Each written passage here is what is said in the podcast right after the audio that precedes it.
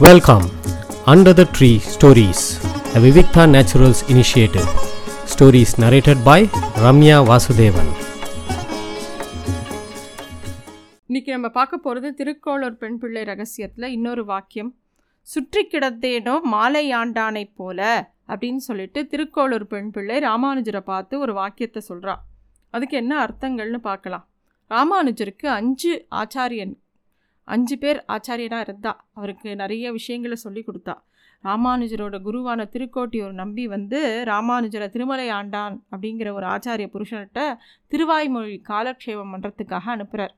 திருவாய்மொழிங்கிறது நம்மாழ்வார் எழுதி வச்ச பாசுரங்கள், அதுக்குண்டான அர்த்தத்தை ராமானுஜர் தெரிஞ்சுக்கணும் ஒரு குரு மூலமாக அப்படின்னு சொல்லிட்டு அவரை வந்து திருமலை ஆண்டான்கிட்ட அனுப்பி வைக்கிறார் திருக்கோட்டியூர் நம்பி. ராமானுஜரும் அவர்கிட்ட போய் எல்லா விஷயங்களும் கற்றுக்கிறார். அதில் வந்து திருமலை ஆண்டான் யாருன்னாக்கா ஆளவந்தார்னு சொல்லிட்டு ராமானுஜரோட இன்னொரு முக்கியமான குருவோட சீடன்னா திருமலை ஆண்டானும். அவர் வந்து ஆளவந்தார் எப்படி அவருக்கு எல்லா அர்த்தங்களும் சொல்லி கொடுத்தாரோ அவர் சொல்படி எல்லா விஷயங்களும் ராமானுஜருக்கு சொல்லி கொடுக்குறார். ராமானுஜரும் ஒவ்வொரு பாசுரங்களும் கற்றுக்கும்போது அதுக்கு பொருள் இப்படி இருந்தால் இன்னும் நன்னா இருக்குமே அப்படிங்கிற பொருள் பட நிறைய விஷயங்களுக்கு அர்த்தம் சொல்கிறாராம். ஒரு சமயம் திருவாய்மொழியில் வர ஒரு பாசுரம், அதாவது இதுக்கு ஆளவந்தார் அர்த்தம் ஒரு மாதிரி பண்ணியிருக்கார். அறியா காலத்துள்ளே அடிமை கண் அன்பு செய்வித்து அறியா மாமாயத்து அடியேனை வைத்தாய் அப்படிங்கிற மாதிரி ஒரு பாசுரம் வருது. அதுக்கு ஆளவந்தார் தந்த விளக்கம் வந்து, பெருமாளே நல்ல அறிவு உண்டாகாத இளமை பருவத்திலேயே எனக்கு அருள் புரிஞ்சிருக்கியே, உனக்கும் அடையவருக்கும் நிறைய தொண்டு செய்கிற மாதிரி ஒரு நல்ல புத்தியை கொடுத்துருக்கியே, அதில் ஒரு ஆர்வத்தை கொடுத்துருக்கியே, என்னோடய வாழ்க்கையோட லட்சியத்தை எனக்கு காமிச்சு கொடுத்துருக்கியே. ஆனாலும் என்ன பிரயோஜனம், திருப்பியும் இதே சம்சாரத்தான மாய உலகத்தில் உழண்டுன்றிருக்கேனே, தீய வழிகளில் என் சக்தியை செலவிடுறேனே அப்படிங்கிற மாதிரி பொருள்பட அர்த்தம் ஆளவந்தார் சொன்னதா சொல்கிறார் திருமலை ஆண்டான். அதுக்கு ராமானுஜர் சொல்கிறார், இந்த பதிகத்தில் முன்னும் பின்னும் உள்ள பாடல்கள் வந்து ஆழ்வார் ரொம்ப சந்தோஷமாக பெருமாளை போற்றி போற்றி பாடுறார். அப்படி இருக்க நடுவில் இருக்கிற இந்த பாசுரம் மட்டும் எப்படி வேதனையாக இருக்கும், கோபமாக வருத்தமாக எப்படி இருக்கும், அதுக்கு வேறு மாதிரி அர்த்தம் பண்ணிக்கணும். அதாவது என்ன சொல்ல வரார் அப்படின்னா, இந்த சம்சாரத்தில் வந்து உழண்டு மனசை தீய வழியில் செலுத்தின்னு இருக்கும்போது நல்ல அறிவு அழிஞ்சு போயிடும். அப்படிப்பட்ட இந்த மாய உலகத்தில் பிறந்து நான் உழண்டுன்னு இருந்தாலும் எனக்கு ஒரு தகுதி இல்லாட்டியும் அப்படிப்பட்ட என்கிட்ட நல்ல கருணையை காட்டி என்னை திருப்பியும் நல்வழிப்படுத்திருக்கியே, உன்னோட அடியார்களுக்கு சேவை பண்ணவும் உன் மேலே ஒரு நல்ல ஆர்வத்தை உண்டாக்குறதுக்கும் ஒரு நல்ல அறிவை கொடுத்துருக்கியே, இப்பேற்பட்ட உதவி பண்ணியிருக்க அப்படின்னு ஒரு அர்த்தமாக இருக்கும். முன்னும் பின்னும் அர்த்தத்தை வார்த்தைகளை மாற்றி போட்டோன்னா அர்த்தம் இன்னும் நன்னா இருக்கும் அப்படிங்கிற மாதிரி ராமானுஜர் சொல்கிறாராம். ராமானுஜர் இப்படி புதுசாக ஒரு பொருளை கூறினவுடனே திருமலை ஆண்டானுக்கு ரொம்ப சந்தோஷம். இந்த விஷயத்தை திருக்கோட்டியூர் நம்பிக்கிட்ட போயும் பெரிய நம்பிக்கிட்ட போயும் சொல்கிறார். திருக்கோட்டியூர் நம்பியும் பெரிய நம்பியும் ராமானுஜருக்கு ஏற்கனவே ஆச்சாரியன்கள். அவாக்கிட்ட ராமானுஜரை பற்றி சொல்லவும், ராமானுஜர் சொன்ன பொருளை தான் நம்ம குருவான ஆளவந்தாரும் சொன்னார், அப்படி தான் நாங்களும் கேட்டிருக்கோம், ராமானுஜர் ஒன்றும் புதுசாக சொல்லலை அப்படின்னு சொல்கிறார்.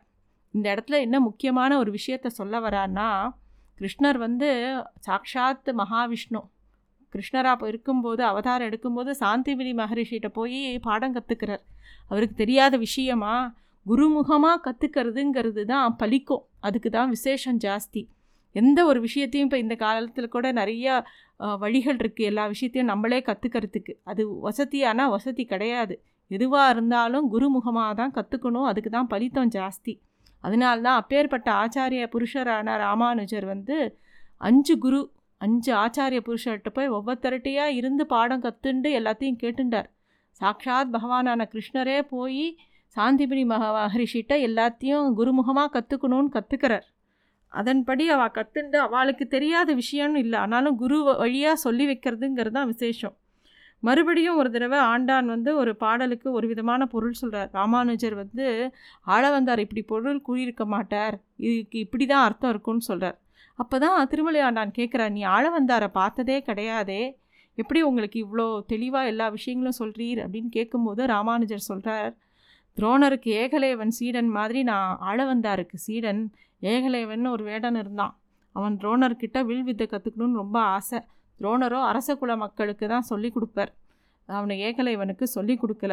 அதனால் அவரை மானசீக குருவாக ஏற்றுண்டு வீட்டில் அவரை மாதிரி ஒரு திருவுருவ சிலையை வச்சுண்டு எல்லா விஷயங்களையும் ஏக்கலைவன் அப்படியே கற்றுக்கிறான். அந்த ஒரு குரு பக்தியே அவனை காப்பாற்றிட்டு. அந்த மாதிரி ஒரு ஆச்சாரியன் ரொம்ப வசதி, ஆச்சாரியன் முகமாக கற்றுக்கிறதுங்கிறது தான் ரொம்ப ரொம்ப வசதி.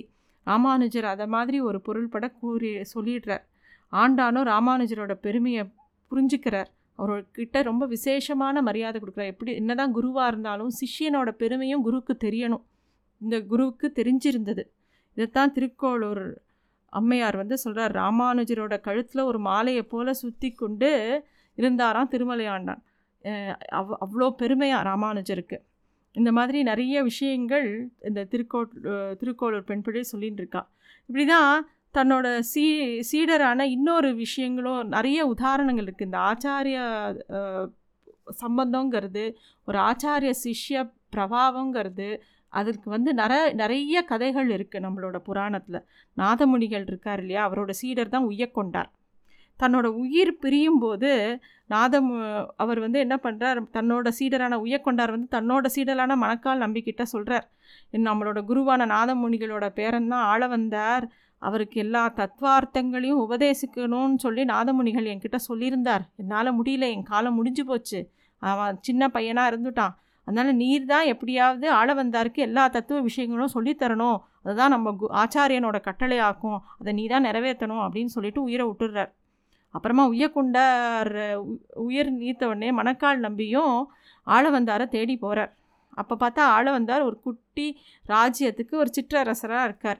அவரை பல முறை போய் பார்க்கணுன்னு பார்க்கும்போது பார்க்க முடியல அவரால். எப்படி அவரை பார்க்குறதுன்னு யோசிச்சுட்டே இருக்கும்போது, அவர் எப்படி ஸ்ரீ வைஷ்ணவத்துக்கு திருப்புறதுன்னு யோசிக்கும்போது அந்த அரண்மனை சமையல்காரர்கிட்ட போகிறார். அரசருக்கு ரொம்ப பிடிச்ச உணவு எதுன்னு கேட்குறார். அவருக்கு ரொம்ப தூதுவளை கீரை ரொம்ப பிடிக்கும் அப்படின்னு கேள்விப்படுறார். உடனே நம்பிகள் தினந்தோறும் தூதுவளை கீரையை சமையல்காரர்கிட்ட கொண்டு போய் கொடுக்குறார். அவரும் நல்லா நமக்கு ரொம்ப சௌக்கியமாச்சு, நம்ம போய் கடத்தெருவில் போய் அலைய வேண்டாம், நம்ம வீட்டுக்கே வருதுன்னு சொல்லி அவரும் சமைக்கிறாரு தினமும். இது மாதிரி சில காலங்கள் தினமும் கீரை கொடுக்க தினமும் அவர் சமைச்சு போடுறார். திடீர்னு ஒரு நாள் கொடுக்காமல் போயிடுறார் கீரையை. ஆளவந்தார் இன்றைக்கி என்ன சமையலில் கீரையை காணோன்னு கேட்டவுடனே, எப்பயும் வயசான ஒருத்தர் கொடுப்பார், இன்றைக்கி கொடுக்கலை அப்படின்னு சொல்லவும், இன்னொரு தடவை அவர் வந்தார்னா என்னை பார்க்க அழிச்சின்னு வாங்கோ அப்படின்னு ஆளவந்தார் சொல்கிறார். கொஞ்ச நாளில் திருப்பியும் அந்த நம்பிகளை பார்த்த உடனே அந்த சமயக்காரர் ஆளவந்தார்கிட்ட அழிச்சின்னு வரார். ஆளவந்தார், நீர் யார், இத்தனை நாளாக எனக்கு எதுக்கு இந்த தூதுவளை கீரையை கொடுத்தீர், உமக்கு என்ன வேணும், நான் என்ன உதவி செய்யணும்னு கேட்குறேன். அப்போ நம்பிகள் எனக்கு செல்வம்லாம் வேண்டாம், நான் தான் உனக்கு ஒரு பெரிய செல்வத்தை கொடுக்கறதுக்காக காத்துட்டுருக்கோம் நாங்கள் அப்படின்னு நம்பிகள் சொல்லவும், அது என்ன செல்வம்னு கேட்டோடனே, உங்களோட முன்னோர்கள் தேடி வைத்த செல்வம் ஒன்று என்கிட்ட இருக்குது, பத்திரமா இருக்குது, அதை உங்ககிட்ட ஒப்படைக்கணும், அதுக்கு தான் நான் இவ்வளோ சிரமப்பட்டேன் அப்படின்னோடனே ஆளவந்தாரும், அதுக்கு நான் என்ன பண்ணணும் அப்படின்னோடனே, நீங்கள் என் கூட வரணும்னு சொல்லி அவர் அழைச்சின்னு போய் ஸ்ரீரங்கத்தில் நம்பெருமாளை பெரிய பெருமாளை காமிச்சு கொடுக்குறார். அப்பயே சம்பிரதாயத்துக்கு வரார் ஆளவந்தார். அப்படி இருக்க ஆளவந்தாருக்கு பகவத்கீதை பகவத் விஷயம் எல்லா விஷயங்களும் சொல்லி கொடுக்குறார் நம்பி. இப்படித்தான் நமக்கு பெரிய ஆச்சாரிய புருஷனான ஆளவந்தார் நமக்கு கிடைச்சார். ஆளவந்தார் அதுக்கப்புறம் தான் கோவில் நிர்வாகத்தை எடுத்துட்டு எல்லா விஷயங்களும் பண்ணினார்.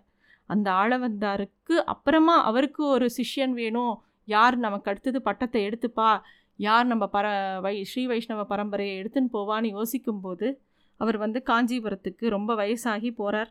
அங்கே தான் ராமானுஜரை கண்டுக்கிறார். இவர் தான் நமக்கு அடுத்தது பெரிய ஸ்ரீ வைஷ்ணவத்துக்கு பெரிய செல்வம் ஸ்ரீ ராமானுஜர் தான் அப்படிங்கிறத ஆளவந்தார் அப்போ தான் தனக்கு அப்புறம் அவர் தான் அப்படிங்கிறத முடிவுக்கு வரார். அப்போ ராமானுஜர் யாதவ பிரகாசர்கிட்ட பாடம் சொல்லின்னு இருக்கார். அதை கலைக்க வேண்டான்னு சொல்லிவிட்டு, ஆனால் அவரோட கடாட்சம் ராமானுஜர் மேலே படுறது, ஆச்சாரிய கடாட்சம் படுறதுங்கிறது ரொம்ப வசதியான விஷயம். இது மாதிரி நமக்கு சொல்லி வச்ச விஷயங்கள் நிறைய இருக்குது. அது மட்டும் இல்லை, அதுக்கப்புறம் வந்தக்கூடிய எத்தனையோ ஆச்சாரிய புருஷர்கள் எல்லாருமே ஒவ்வொருத்தருக்கும் பெரிய பெரிய பிரபாவம் இருக்குது. அந்த கதைகளெல்லாம் கேட்க கேட்க தான் நம்ம மனசுமே இது எவ்வளோ வசதியான ஒரு விஷயம், இதை நோக்கி நம்ம எப்படி இருக்கணும், இதை எப்படி தெரிஞ்சுக்கணும், நம்ம எப்படி ஒரு ஆச்சாரியன்கிட்ட பக்தி இருக்கணும். நிறைய இடங்களில் பாடங்கள் படிக்கிறதுனால நம்ம மனசுக்குள்ளே வரதில்லை, அந்த ஆச்சாரியன் மேலே இருக்கிற பக்தினால தான் ஒவ்வொரு விஷயமும் நமக்கு பலிக்கும். அதுதான் இந்த திருக்கோளூர் பெண் பிள்ளை இந்த இடத்துல சொல்கிறா. இதை நம்ம எல்லாரும் பின்பற்றணும். நன்றி. Thanks for listening to Stories Under the Tree, a Viviktha Naturals initiative.